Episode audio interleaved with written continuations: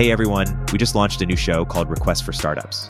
In the first season, we've got a rotating lineup of tech founders and investors joining me to share their requests for startups they want to exist in the world, and also share their stories of navigating the idea maze in different sectors so founders don't have to reinvent the wheel anymore.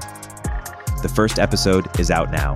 We cover better dating apps, references as a service, and we work for productivity. Listen first, then build. Video episodes of the show are on our Substack. You'll find a link in the description. If you consider a movie like a tech company, you start with sort of a series A, which is this development round of like, you're going to spend a little bit of money, whether it's on a script or an idea, or like in the case of Whiplash with Damien Chazelle, they made a short film first, some sort of smaller version before you go and spend the series B or series C or private equity level money. And for the most part, we're working with these writer directors that are very similar to founders. And then they build a team in pre-production and then go and execute. You're trying to build a business that is a sustainable business. So in our space, that's like franchise films and then software as a service or a you know two-sided marketplace or something. You're trying to build something that's going to last and provide value for a long time. So I found them to be very, very similar, especially in the angel series A level. Welcome to Media Empires, where we sit down with the most influential media creators right now to learn exactly how they built their empires. Our aim is to extract the secrets of top-tier podcasters, newsletter authors, and media creators who are breaking the old rules for media success. Whether you're looking to start your own empire or simply curious about the nuts and bolts behind media businesses, you'll find valuable insights and tactics in each episode. Grab your headphones. Let's dive in. Riverside is a presenting sponsor of Media Empires. It's an essential part of our tech stack. Riverside makes scaling a media business possible for us and so many podcasters and creators. It's our online recording studio, not just for the show, but across the entire podcast network. Riverside lets us record interviews with the best guests from wherever they are in the world. Our team can also cut short-form clips directly from Riverside, because as any listener of this show knows, you create once and then publish everywhere. Sign up for Riverside dot f m today by following the link in the description box and use our code MEDIAEMPIRES to get a twenty percent discount. Greg Silverman is a film exec, producer, tech investor, and C E O and founder of Stampede Ventures, an independent media company creating the next generation of blockbuster franchises. Prior to founding Stampede, Greg served as president of creative development and worldwide production at Warner Brothers, where he produced classics like The Hangover, The Dark Knight, and Crazy Rich Asians. He also was an early investor of Silicon Valley's biggest success stories, including Slack, Robinhood, and Allbirds. This conversation is a masterclass in how tech, entertainment, talent, and I P will collide in the coming years. There are a lot of parallels between the forces shaping Hollywood and the V C and tech world, and I had a lot of fun teasing those out with Greg in our conversation ahead. While we recorded this conversation in early twenty twenty-three, the topics remain more relevant than ever. Without further ado, here's Greg Silverman. Greg, welcome to another episode of Media Empires. Thanks for joining the podcast. I'm so happy to be with you, dude. And I'm so excited that you're doing this. What a great idea. Yeah, th- thank you. Th- thanks for joining. Um, when, when you look back at the arc of your career, Uh, multiple decades spanning d- different roles, different capacities within within film and entertainment. W- what is the thread that ties your your interests together when you when you look back at that arc? It's a really good question. I I think it, it was always just great stories. You know, there were always things that just spoke to me about like this. God, this is so interesting. I want to know more about this. I'd love to see a two-hour version of this. Um, and luckily, the things that I was interested in were sort of mass appealing. Like, uh, you know, a lot of people around the world were interested in those same stories. Um, but, you know, even something like three hundred, it became about the way Zack Snyder made that movie and the look and the style. But the Battle of Thermopylae was just like a fascinating story to me. And that's really where it started. You know, Frank Miller adapted it and stuff. But um, I think story, both in my film stuff and also in my tech investing, where you and I crossed over originally, I was like, oh, that's a really interesting story. And I believe that. I believe what you're telling me. Yeah. And and we'll get into the, the, the tech stuff in, in a bit. When you were in college, did you know that you were going to to get into film? Or, or tell us a little bit about that that story of how you got in and, and rose up. There's a couple funny stories in that area, because when I was a kid, my dad uh, was an entrepreneur and took a couple of companies public. And I remember the Goldman Sachs guys coming to our office, and they had must have been like seven or eight, and they had a chocolate check that they presented for the amount of money they had raised, I guess, or something. Mm-hmm. And for an eight-year-old kid, like chocolate and like a check at the same time, I'm like, these guys are superheroes. And they were really tall, and they looked good in their suits. And so I decided I wanted to be a Goldman Sachs banker, and I was on that track. And I, I went to Stanford, and I was studying economics and, and microeconomics and macroeconomics and econometrics and all that stuff. Towards my senior year, we decided as a family that maybe it'd be better if I graduated a bit early. So I was looking into that, and I found out that I had accidentally finished the film major. Hmm. And I was really burnt on economics. I was not enjoying it at all. Um, it's funny now, coming back full circle, I'm really interested in banking and finance. I always have been, but um, what my passion was clearly was movies and television and storytelling. Yeah. And I just thought that was something you did as a hobby while you were banking. At that time, all of the information was on cards in a stack, and there was no like computerized system, but they sort of looked at my numbers, and I'd finished the communications major. So I graduated early as a comm major, and she said, you know, you can do this for a living. And I was like, oh, you, you haven't seen my movies. They're terrible. She's like, no, no, there's executives and agents. And I had no idea. I thought that movies, just like directors made a movie and it just came out in the theaters. And so I moved down. The other quick funny story is I just, I didn't know anybody. And my mom was walking with someone who said, oh, my son's a producer in Hollywood, and called him. And I got a meeting with him. His name was Dan Burke, very nice man to meet with me. And I remember it was like a Wednesday or a Thursday. And he said, oh, you seem great. I'd love to give you a job in this movie we start. But if we start next week and the only job available is craft service. And I was like, that's incredible. That's that's what I want to do. And he was like, you want to do craft service? I was like, yeah, when I was at Stanford, I was like, I think I can do a new version of craft service that'd be really interesting and be really helpful. And he was like, okay, you start on Monday. And I got in the car and I called my friend, and I was like, dude, what's craft service?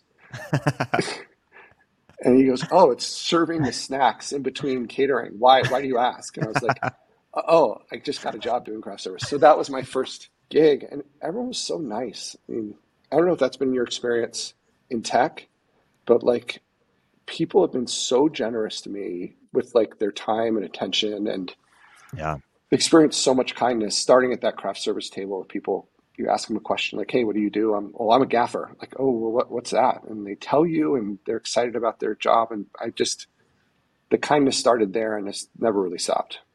Totally. Yeah. I, I have a somewhat of a similar story, how I got into tech. I was into, um, you know, my dream before getting to tech was to be a basketball coach. Actually, I was a I was a aspiring player and reached my natural limitations. Uh, and I got pretty far for my age at the time um, in the coaching world, where I I I worked at I M G Basketball Academy, and I worked yeah. for the, yeah men's Michigan basketball team. And my first job, I was an intern at, at I M G, and then I got my first job over there.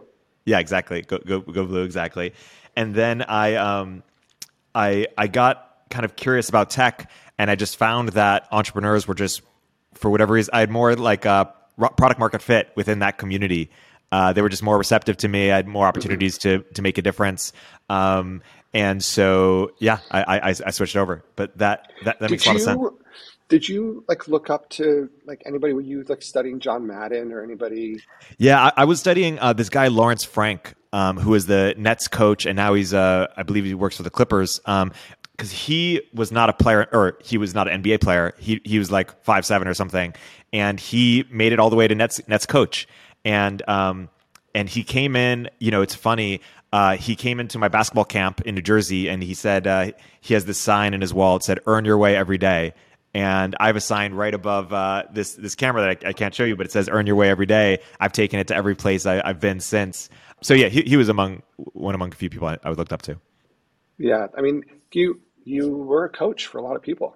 Yeah, there's definitely a lot of similarities in terms of being a venture capitalist and and and being in tech. Speaking of, so for the audience, it, it's, you know, a lot of people are familiar with how the tech industry works in terms of, you know, they're venture capitalists who have the money, they fund founders who bring, uh, you know, uh, developers and and business people together to to build a company. And that's kind of like the, the chain of how it works. Why don't you give just a, a high level overview for what are the the analogs in the in the in the film world?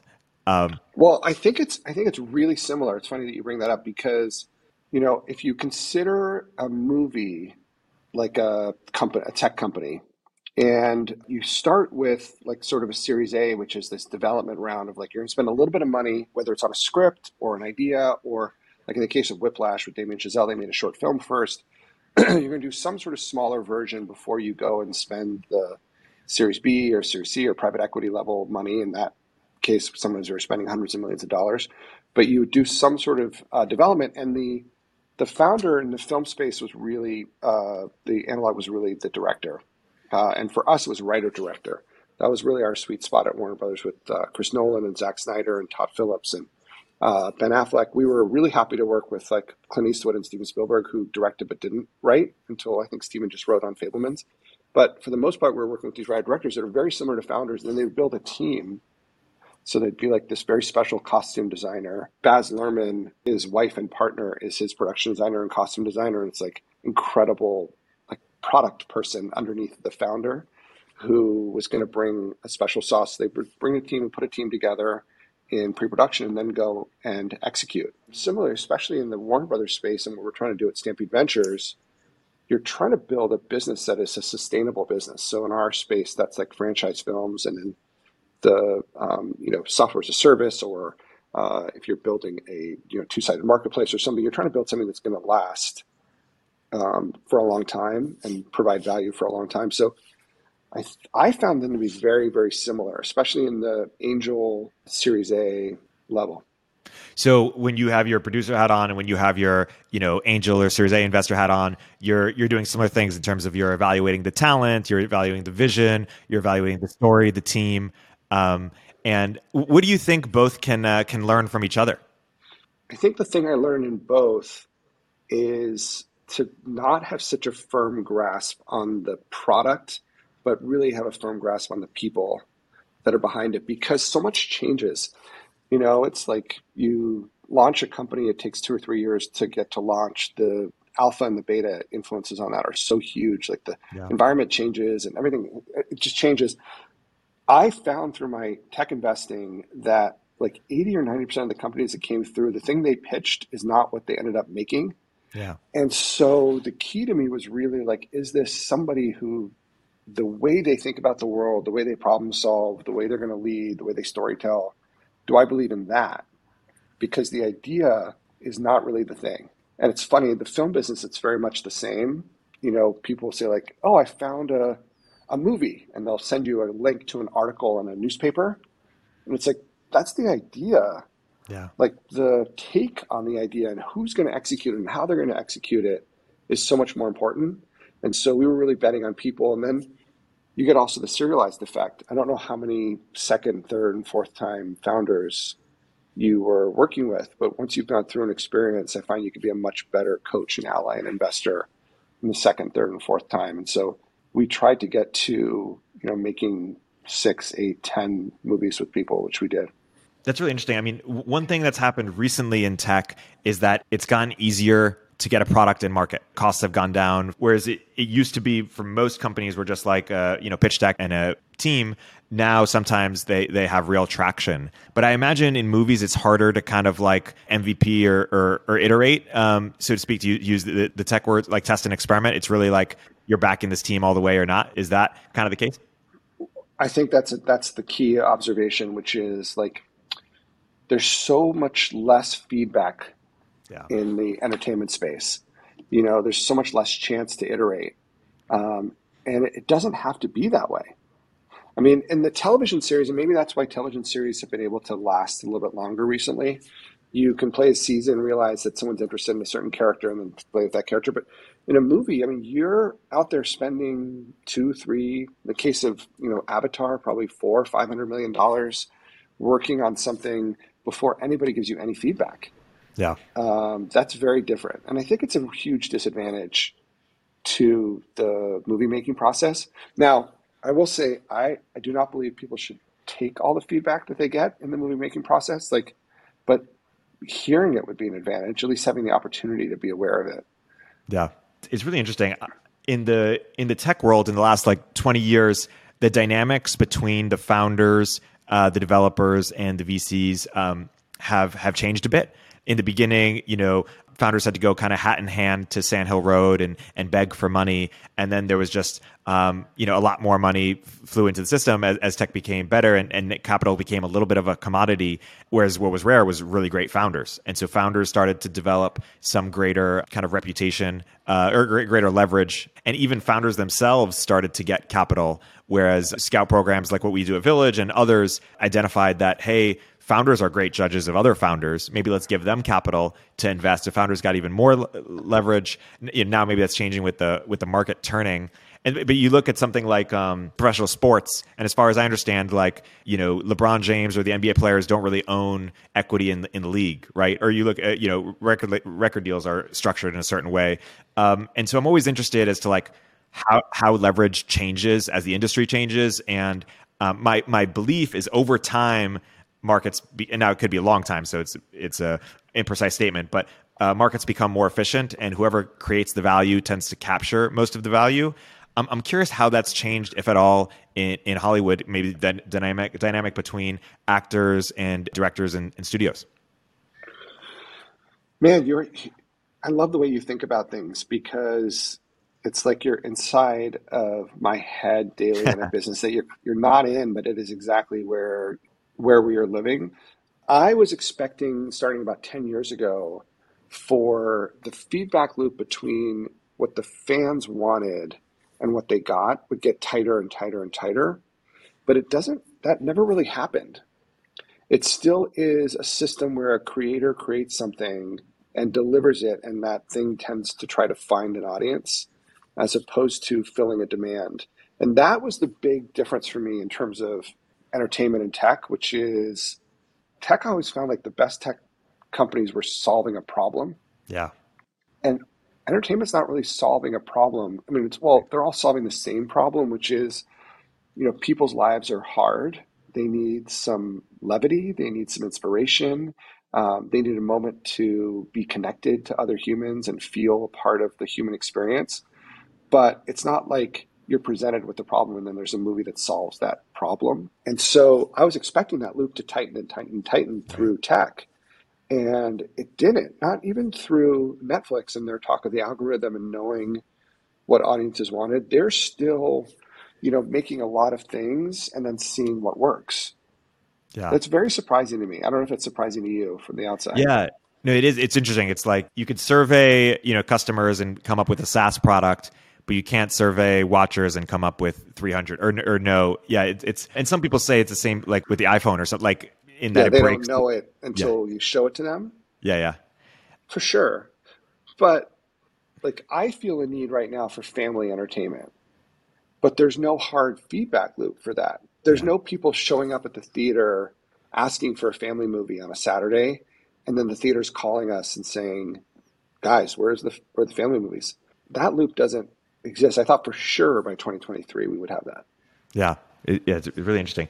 In the tech world, the the money eventually, I guess, comes from uh, endowments and family offices and um, you know, kind of institutional investors. Is, is does, does the money come from similar places in, in Hollywood? Well, you know, most of the money comes from the public markets, right? So most of the money that's being spent is coming through Netflix and Disney and uh, Warner Brothers Discovery and Paramount and. You know, that's where the, the main funnel of cash is coming from in terms of the money that's coming in to make things, especially at companies like ours. Yeah, it's it's more private. We're at Stampede um, and other companies that are similar, I think. We're pre the stage of being uh, institutional investor friendly. So you have to have more family offices, venture capital, high net worth individuals. And then the institutionals come into play once you have I P that is generating a cash flow that's like predictable. Right. But by that point, all the fun's been had. Yeah. yeah. Why don't you get into Stampede a bit? So you spend a couple years, you rise up to, to, to you know, president of, of, of Warner Brothers, a, a couple decades, sorry, president of Warner Brothers, this amazing you know, collection of, of, of movies and work that you've you've created or been a part of making happen. And you decided cr- to create Stampede. Why don't you talk about what Stampede is, maybe how it's evolved and, and why you decided to do it? Yeah. So once I got into the business, my dream was to run a studio. And I mean, I could never have dreamed that I would get a chance to run a place as amazing and storied and, and spectacular as Warner Brothers. But I got lucky, and the stuff that I found that I pushed to get made became really popular, and they kept promoting me. And eventually you find yourself in that position. When I got into that position, it was not what I thought it was, hmm. which I think is probably a familiar story for people listening. That job, you know, when you're president of worldwide production and development, you we were running, we were releasing twenty-two movies a year, but they were all on like a three-year production cycle. The animation one's on a five-year cycle. So it was like sixty or seventy movies sort of happening in different stages all at once. Yeah. You were going to a preview or a premiere or a screening to see a director every night. So you're away from your family all the time. But more importantly, the stuff where I knew I was creating value and the stuff I enjoyed was removed from the job. So what I enjoyed and where I was creating value was finding new stories, feeding talented people stories that I felt were the right connection between them and the audience. It's an old Peter Gruber thing, by the way. He told me your job is to connect the artist to the audience through the right piece of material. So I would try and find that material to make that connection, get it to the right piece of talent. There was no time to do that. The job was entirely working on the movie that was a dumpster fire at that moment. Like, what was the absolute emergency? And my team and I were really good at fixing movies.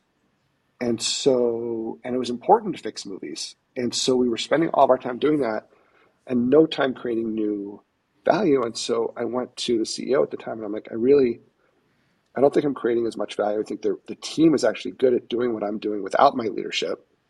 And I want to go and create the new value. And they, they said to me basically like, what we want is you found Harry Potter, you convinced us to make Lego, that's become a hit. We want you to just make more of those within that franchise.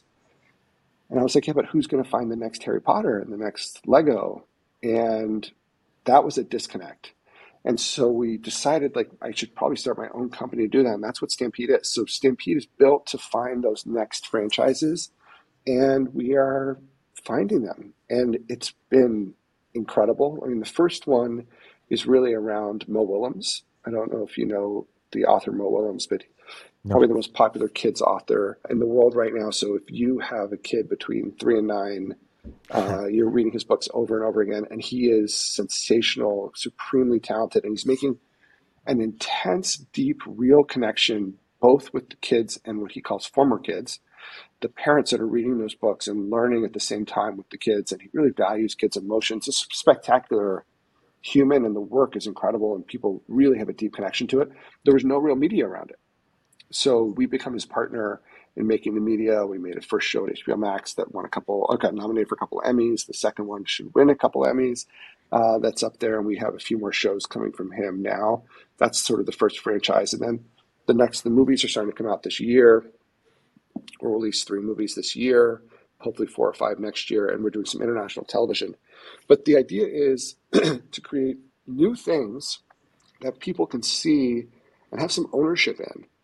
And what I mean by that is like, hey, I saw this movie. I know you probably haven't heard of it because it's not based on a toy or a video game or it's a sequel, but it's really cool, and I think you'd like it, and go see it. That's how Star Wars became popular. That's how Back to the Future became popular. Even the last few green lights of mine at Warner's, Crazy Rich Asians, Star Is Born, and the Joker, Joker based on a comic book, of course. But those were movies that people were going out telling their friends, you got to go see this movie. So that's what Stampede's built to do. And to be honest, the big question is, are we solving a problem?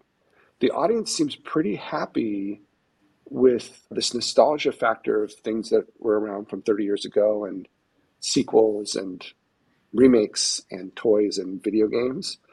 I believe that people are going to want to find our movies and make them their own, but that's yeah. that's the question mark.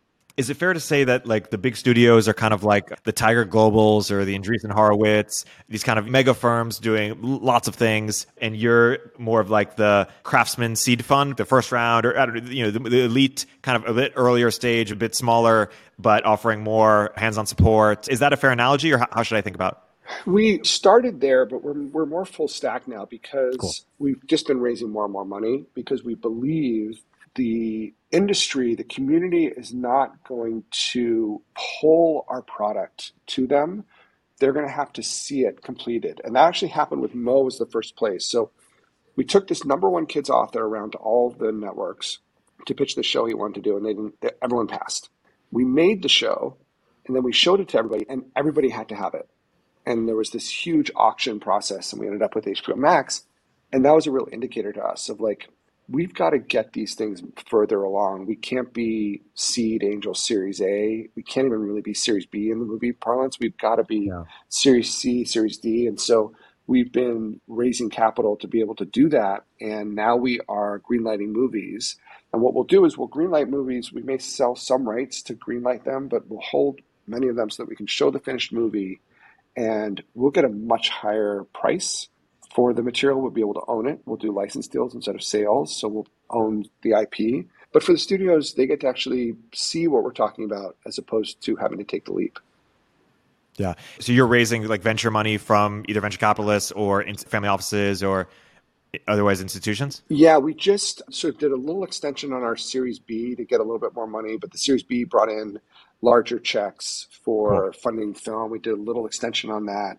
And we'll probably, like, we were going to do a Series C in the spring or summer of this year because, you know, we're cash flow positive and all these things are happening. Yeah. It just feels like the timing isn't right for that. So it's probably, you know, a year later, you push that out a year or so. But that Series C then hopefully gives us the chance to just do more of what we're doing now, which is fully get behind and remove the risk for the studios from original I P.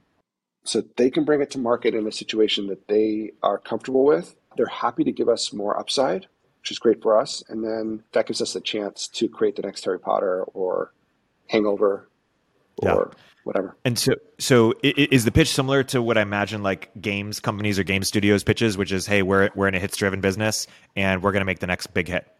one hundred percent. And... Yeah. You know, the stats that I like are, we used to have partners in us at Warner's and made one hundred twenty-five movies, most of them with partners, and no partner ever lost money investing in Warner Bros., but they all invested across numerous movies. So you do need to have a portfolio effect, in my opinion, because we don't know. We're greenlighting every movie yeah. when we're at the studio thinking that's a hit, and they aren't. Yep. So clearly they don't know. We don't know. I don't know. But if you look at people across like ten movies, three to four of my ten turned out to be like massive hits. And so in our model, we run that at one out of ten, making sure that if we have one out of ten that is a hit, it is a big thing. And now you're talking, sounds like a V C. Yep, exactly. Right? Yeah. We think we'll have more than one. We're pretty confident. I mean, we've yep. already had, like we're, so far we are two for three. We're pretty confident, but we run it at one out of ten. Totally. And and help us understand, when when you have a hit, wh- where is most of the money made from, from that? Like, or what are, the, what are the different, like even rough pie charts of like where the money comes in? It's a really good question because it's very different now than it was when I started the company five years ago, hmm. four, four and a half years ago, because theatrical was such, the was the most important driver and all the multiples were figured off of theatrical, but yeah. people aren't always doing theatrical. So we're always striving to find a theatrical moment for a reason I can discuss in a second, which is about cultural impact. But in terms of your question, the money now comes from everywhere, theatrical, and then first window, second window from the streamers. And then the type of things that we're making, if you make a hit, you generate revenue forever. Toys, uh, ancillaries, live events, merchant, uh, you know, consumer products, apparel, Uh, liquor, like there's amazing things that spin off of these franchises. I mean, The Hangover was cr- crazy in terms of slot machine revenue in the United States was a huge line item just because that was a good branding on the slot machine. So that's the main thing, is that hits generate so much cash from everywhere. Totally. And and so when you say develop a moat, is that where you're talking about this idea that, well, I guess one, uh, if it's a franchise, you do, you know, a number of episodes that are kind of guaranteed, or a number of movies that are guaranteed to, you know, do well. Is, is that the idea? And then also all these ways you can monetize, or what's the, the moat? The only moat is owning the I P. Yeah. It, it, I believe, I mean, distribution's a commodity, capital is capital. So there's like a cost to it, different costs for different people and different risk structures, but it's capital. The best example in the last few years is Knives Out. Yeah. So they took the risk. They owned that I P, Ron Bergman, Ryan Johnson, and Daniel Craig, distributed theatrically through Lionsgate with the help of M R C, I believe. But they owned the I P. Now, if anybody wants to do a Knives Out thing, which I think they're now calling the Benoit Blanc world or whatever, they have to go to those guys. and they own that. So they get to do two and three and hopefully four and five, and maybe they'll do a theater experience and a video game. And, you know, um, my friend Basil Iwanek did the uh, Keanu, um, I'm blanking on the name of it. That's terrible. I'm getting old. Um, John Wick. There's video games and there's other things that come from that, from owning that I P with the creators. And that's, that's a huge part of our model.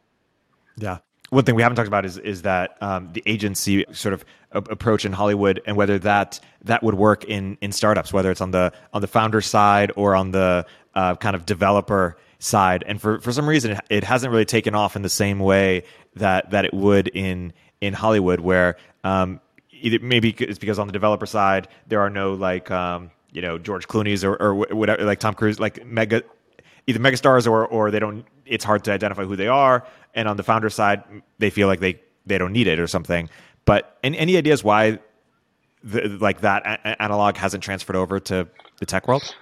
Yeah, I've actually thought about this, because there are really only you know seven gates to distribution in Hollywood. And so those meetings are hard to get. And every once in a while you can get S T X or Lionsgate or someone like starting up a studio. Um, and there's more meetings, but the meetings, which is the thing the agent can facilitate, is like being an advocate to get you the chance to pitch your story. Yeah. It doesn't seem to be a problem in Silicon Valley. Now, getting to pitch the exact V C firm you want to pitch might be hard. Yeah. But that's how other V Cs make their bones, is like, okay, we're going to hear the thousand things and sift through the straw, because Andreessen, you know, already has, they're getting the first pick, or Sequoia, or whoever it is. Yeah. Um, and all of a sudden there's somebody else who got the better deal first. And so I think there's more buyer side competition, I guess is what I would say. Yeah, that, that makes sense. You mentioned the theater has has cultural impact. T- t- talk a bit about, about that and what that means for you. This has been like this is the huge struggle for me, which is there's something that I know, and it may not matter that I know it, which is that the only way to really have cultural impact in the film side is through theatrical exhibition. There's something about going to the movie theater, experiencing it with other people. Now, separately, take a little side road here. I think for civilization, it's actually really important. And it's a little bit of a, what do you call it, a stump speech for me. But like, I think there's a critical connection being lost when we sit with people of different races, creeds, religions, political beliefs, sexual orientations, and we laugh at the same joke, or we get scared by the same thing, or we have our hopes set on, you know, Top Gun Maverick dropping the bomb at the right moment. Together, and we look around the theater and go, oh my God, maybe we're not that different. Mm-hmm. Maybe we're actually more connected. So there's like a important social thing that I think we've lost, that I, it's very important to me. But on a business sense, if you think about Crazy Rich Asians, Star Is Born, and Joker, how everyone we know knows those references, can talk about those, can contextualize those, have some sort of connection to them. That was five years ago. Those were my last sort of releases that I was really involved in. And how many movies have come out on streamers since then, and how few have that much resonance? Yeah, makes sense. We, we've compared and contrasted kind of the, the studio and the V C mo- models um, and, and the respective industries. I'm curious to do something similar with the with the music industry and, and how rec- record labels work. How, how would you contrast some of the major differences between the, the labels and, and, and the studios, or even just the industry dynamics?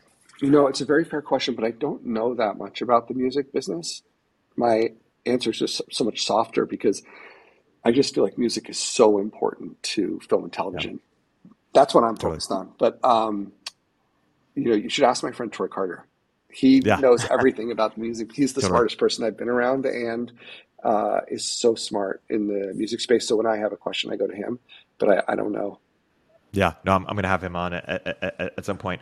Um, When you, I'll tell you so, this. Well, I'll tell you this sure. as an observation, which is, again, owning the I P is important. Yeah. Like if you can have have a hit song that you own and it keeps getting used over and over again, there's real value. Yeah, totally. When you're looking for the next franchise, what's something non-obvious that you're that you're really looking for that says, oh, you know, this one will have the quite the mass appeal in a durable way that we're we're looking for, versus, hey, I really like this one, but I just don't know if it if it's got the got the mass appeal? So there's something that we realized, and it's really dispiriting and important, is there needs to be resistance. Hmm.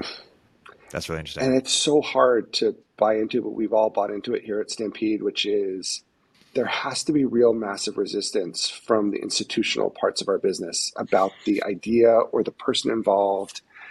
And you have to match that with something that you really believe is going to be successful. And these people are dealing with it every day. Like, they're trying to find hits. So they're, yeah. they're turning it down because they think it's bad or not worthy. And you have to believe that it's so good that you want to spend your life and risk your whole company making it. And for us, we've realized if there isn't that dissonance, then um, you're not going to get this special, what we feel is probably the most important aspect for an original film to have success, which is uniqueness. So it has to be difficult for it to get through the process to get to the screen.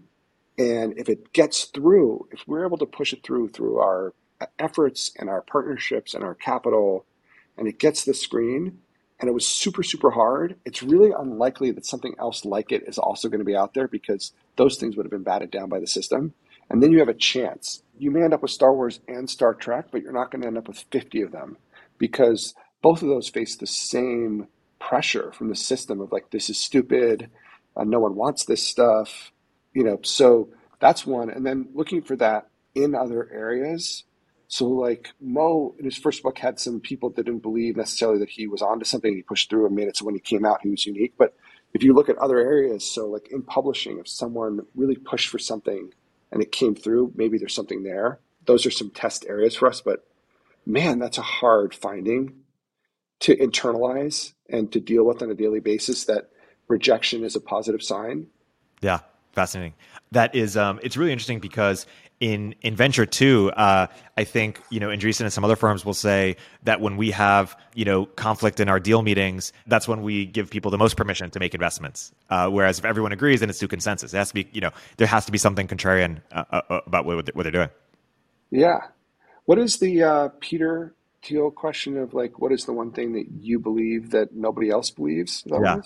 Yes, exactly. And...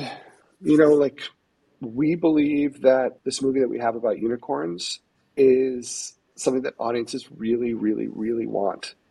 And yeah. um, we've had a lot of pushback. Yeah, I can but imagine. The people involved are really talented. Uh, I know the movie will work. The script's excellent. And we have the capital to back it. So we'll back it. So yeah. I guess let's check in in eighteen months and see if the unicorn movie works. Yeah. Excellent. I, I, I will put that in my calendar. Uh, well, I look forward to it. Z- zooming out a little bit, I, w- I want to talk about how, how technology has changed the, the industry a bit. Um, we'll, we'll talk about going forward technology, but maybe even just like the last decade, my, my very amateur o- outsider reading is that the impact that Netflix had, like let's let's say in the music industry, like Spotify, you know, was at, at the beck and call of the labels, because labels have the catalogs, and so they have all the leverage. Where and so Spotify tried to get into podcasting and other stuff, whereas Netflix was in a similar situation, but then just competed head on and, and tried to make content, and that forced Disney and, and other players to kind of like reverse compete, which is, hey, you know, if you're trying to make content, we're going to try to make our own distribution services too. And then we've seen the battle play out, and still maybe too early to tell like who has the most leverage or, or who's winning. Want to get your much more insider read on like what's really happened, how is how has the industry changed um, because of Net- Netflix and other just technological advancements the last you know decade.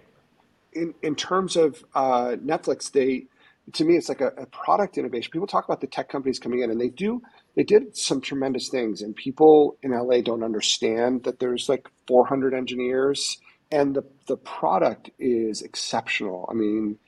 You can turn on your phone and it has the same place as your home and your iPad, and it remembers where you were and who your family members were, and the instant streaming turns on, like all these things that are like really, really hard to do. But I don't know that it was a technological advance. It was timed towards a technological advance of like broadband increasing and more people being able to access, and that, you know, streaming became a thing and they were ready for it. And they had, then the you know, really their capital raising and capital spending was really smart. And they had Cindy Holland, who was proper genius and taste, and Ted cornering the comedy market, I thought was really, really smart. So they're doing all these like really smart things, but that to me wasn't like a technological advance.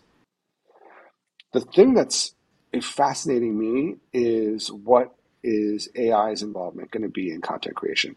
Yeah. That is the real change that I think we are going to be dealing with over the next few years.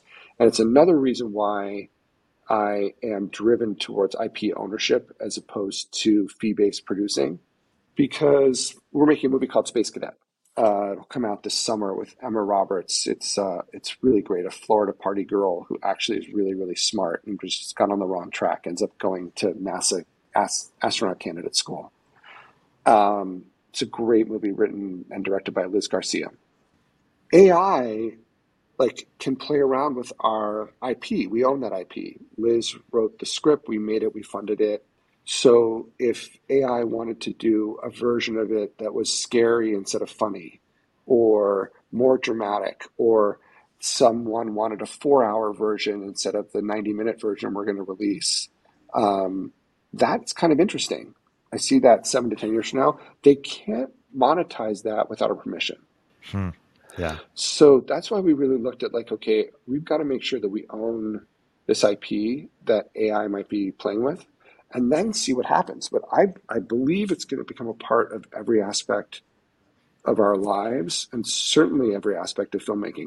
The big surprise, right, for everybody is that art is really going first. Yeah. Art is the first thing getting disrupted by A I, and I think people thought it would be the last. Right. It's so ironic. People thought the art, artistic fields and the and the caring fields would be last, and yet we have A I art and A I companionship. I mean, it's, it's fascinating. You know, and so I'm an, opti- I'm an optimist, and in our lifetime, Eric, have lived through technology really making people's lives better. If you look at our parents and grandparents, they didn't necessarily have that experience with people building more and more frightening war machines no. through technology. But, you know, post-World War Two and into the seventies, eighties, and nineties, people were really obsessed with capitalism and lifestyle and, like, making people's lives better and getting paid for it. So the smart people got into making people's lives more fun and easy, and we get iPhones and all that stuff. I'm hopeful that it sort of trends that way, which is people start paying for things that make their lives better. Engineers and founders are encouraged to create things with A I that makes people's lives better. But it's going to get more and more impressive. I mean, this is sort of the hard thing for me that I, I don't think people in Hollywood understand, but everyone in Silicon Valley understands. It doesn't, deg- the functionality doesn't degrade. It only increases. Right. And that's not our experience in Hollywood, because we have to restart every time. We don't get to just take the movie and then just like do version two point oh and version three point oh. Right. They're like minor adjustments. G P T four, what I've heard is twenty-five hundred times the uh, efficiency. I can't even comprehend what that means. Yeah. So, I mean, how do you expect to be using it? Is it going to tell you what the story should be? Is it going to, you know, like simulate scenarios? I mean, what I, what I'm seeing right now is sort of a, a best first draft maker. Yeah, I think it's right. But I, I think it's naive to think it's going to stop there. Yeah. I was really impressed. G P T three, we were playing around with it. A colleague was leaving for a new job, and so we had it write a sentimental description of their last day, and it did a really good job writing a sentimental version of their last day. And then we asked it to make it funnier, and it added a joke that was a great joke. That really took my breath away. Like, yeah. Sense of humor is a hard thing for a computer to do, and it nailed it. Wow. Um, and like I said, it's just going to get better and better and better. So it's not that I'm selfish. I am selfish, but it's not that I'm thinking selfishly. I have like a whole staff of the company and investors. I have to think about what that means for our company and how we're going to use it as an advantage. And I think it is around having A I create more value around things that you own. That's where our head is. That's fascinating. You know, we had a back and forth on the other day about N F Ts. Um, what about uh, just N F Ts or, or Web three crypto stuff in, in, in general? How, how do you see that playing a role in the future? I'm really bullish on Web three and N F Ts yes. and crypto, because it is probably the least popular thing in the world right now. Yep. But I know that it's real. I know that a you know decentralized ledger is a real technological advancement, something you can count on. One of the things I was thinking about last week, and you and I were back and forth about the N F T thing, is I actually think that there may be a way to use a distributed ledger to annotate what is being made by a human and what is being made by A I. And so like there can be like these Tornberg coins that you give out only with something that you've generated yourself originally that differentiates any tweet or podcast or anything that might be accelerated by A I. Technologies are going to play and dance with each other too. Yeah. F- fascinating. Let's talk about your, your tech investing. Maybe it's close, close your gear towards closing here. You've you've invested in Slack, Ro- Robinhood, a, a number of other um, you know companies that have gone on to do really well. Um, t- talk a bit more about your your, your practice. Um, you know h- h- how you got into it and and where you see yourself most interested uh, in investing going forward. Well, I'll start at the end, which is I am head down on Stampede. People have given me a significant amount of money, and I am firmly focused on making sure Stampede works. Stampede right has, it's, well, and it's the truth. Like, I feel the weight of it. I don't know if other founders do as well. Like, it is a very real pressure to me to return with a massive profit my investors' money. So I think about it every day, and I try not to make it cripple the uh, energetic and brave choices you have to make, but I take it really, really seriously. We as a company have made a couple investments. We thought Overplay was an interesting idea, which you know can help people make casual games through video. And we invested in our sister company, E S T Media, which is Jason Ma's company. But that's really it over the last five years. So my investing was before, and I wanted to start this company. I wanted to learn. So I told my wife I was going to take a chunk of money, and it probably was going to disappear. She's amazing. And she was like, well, you never paid for grad school, so we'll pretend that's paying for grad school. Cut to, I think it's like three X return already, which is not planned, but was great. And what I would do is I would spend an hour a week uh, meeting with a founder that someone I knew was doing a round. And I would meet with them and either say like, it was really great to meet you. Give me a buzz if I can be helpful. Or I would, as I was walking out, I would write them a check at the desk. No lawyers. No negotiating. I would just go on the coattails of smarter people who do deal stuff. So I did Robinhood. I did Allbirds. I did Q. There's a great company called VidMob, which is still private, but those are the ones that have gone public, and so many more. So I did an hour a week for four years. So it's about two hundred companies, and I invested in forty-five. Three um, have failed of the forty-five, and four or five have gone public, and the others are coming along and doing well. And I've made great friends and seen people do amazing things. The whole thing's been a blessing. I loved doing it. It was very similar. It it really was my my day job. Yeah. No, that's uh that, that's awesome. I mean, I had no idea what Baiju was talking about when he was talking about Robinhood. But he was so inspiring and energetic and smart, and that was like a really easy check to write. And thank God I did. Yeah. No, it was such a inspiring company. One thing I forgot to ask you was, was short form video. It seems to be going more and more that way in terms, you know, sort of the platforms, TikTok and, and YouTube. And we saw the Quibi experiment, and maybe, maybe it was the right idea, but wrong timing or implementation, you know, those, the, you know, kudos to them for trying. What's your t- take on short form video, and does it inform how you, th- how does it inform what you think about in Stampede, if at all? I have four boys, and they're not huge media consumers. They're, you know, outside exercising, and they read books, and they do cool stuff. When they are consuming, they are playing video games. Yep. And they are watching um, short form. The older ones now are very into movies, the two two older boys. But growing up, like, short form was just much more satisfying. And YouTube is probably the most important media company yeah. out there right now. And like how much wealth they're creating for themselves and for creators is really staggering. Yeah, it's really, um, it's really impressive. I mean, do you see a lot of overlap between kind of the uh, the actor world and the YouTube star world? Like, are you collaborating with more and more people with big YouTube audiences, or how do you see that playing out? Not really. I mean, the distributors are very concerned with how much, how many social, how many followers people have, and I understand that. I think it's been harder and harder to break through with marketing, so they count on the stars to support the movies themselves. Um, so I understand that, but we don't really focus on that. We're trying to make a great product that someone's going to fall in love with. And so focusing on, in reverse of like building it for awareness tends to counteract that sometimes. But it's nice when you find someone who's exactly right for the movie, like um, like Emma Roberts, who has a huge social following and that gets the distributors excited. That's great. But we picked her because she was perfect for the movie. Right. But but, but it's not like people are people don't see Mister Beast or whoever and say, wow, just because they're doing well on YouTube means that they'll crush it in this in this film. It's just like a different art. I think so, but I think people are doing that and succeeding yeah. by taking YouTube stars. The thing I'm really focused on in my whole career and what I love and what I'm interested in is just making a connection to the audience. And the connection people like Mister Beast are making are very real and very intense and really beautiful. That's what I'm after. So when I look at that stuff, I'm like, wow, like he can get people to order hamburgers to their houses based on his branding. Like that's a real connection. Yeah.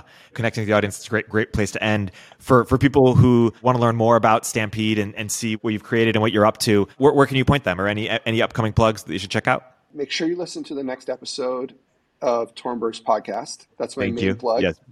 Thank you. Um, no, we will have movies coming out. Please buy, if you don't know Mo Willems' books, go to a bookstore, read them with a kid, read them for yourself.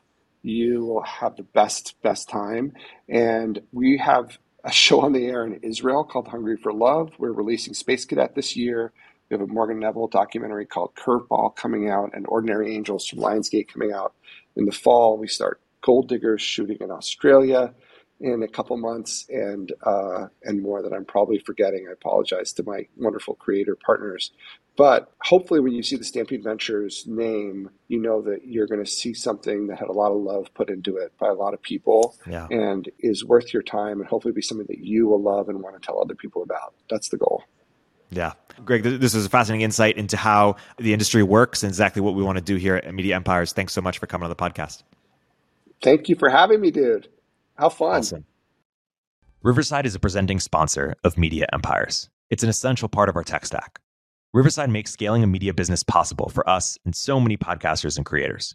It's our online recording studio, not just for the show, but across the entire podcast network. Riverside lets us record interviews with the best guests from wherever they are in the world. Our team can also cut short-form clips directly from Riverside, because as any listener of this show knows, you create once and then publish everywhere. Sign up for Riverside dot f m today by following the link in the description box and use our code MediaEmpires to get a twenty percent discount.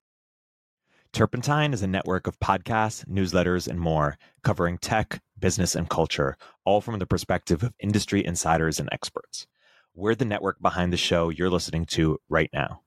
At Turpentine, we're building the first media outlet for tech people by tech people. We have a slate of hit shows across a range of topics and industries, from A I with Cognitive Revolution to Econ one oh two with Noah Smith. Our other shows drive the conversation in tech with the most interesting thinkers, founders, and investors, like Moment of Zen and my show Upstream. We're looking for industry-leading hosts and shows, along with sponsors. If you think that might be you or your company, email me at eric at turpentine dot co. That's E R I K at turpentine dot co.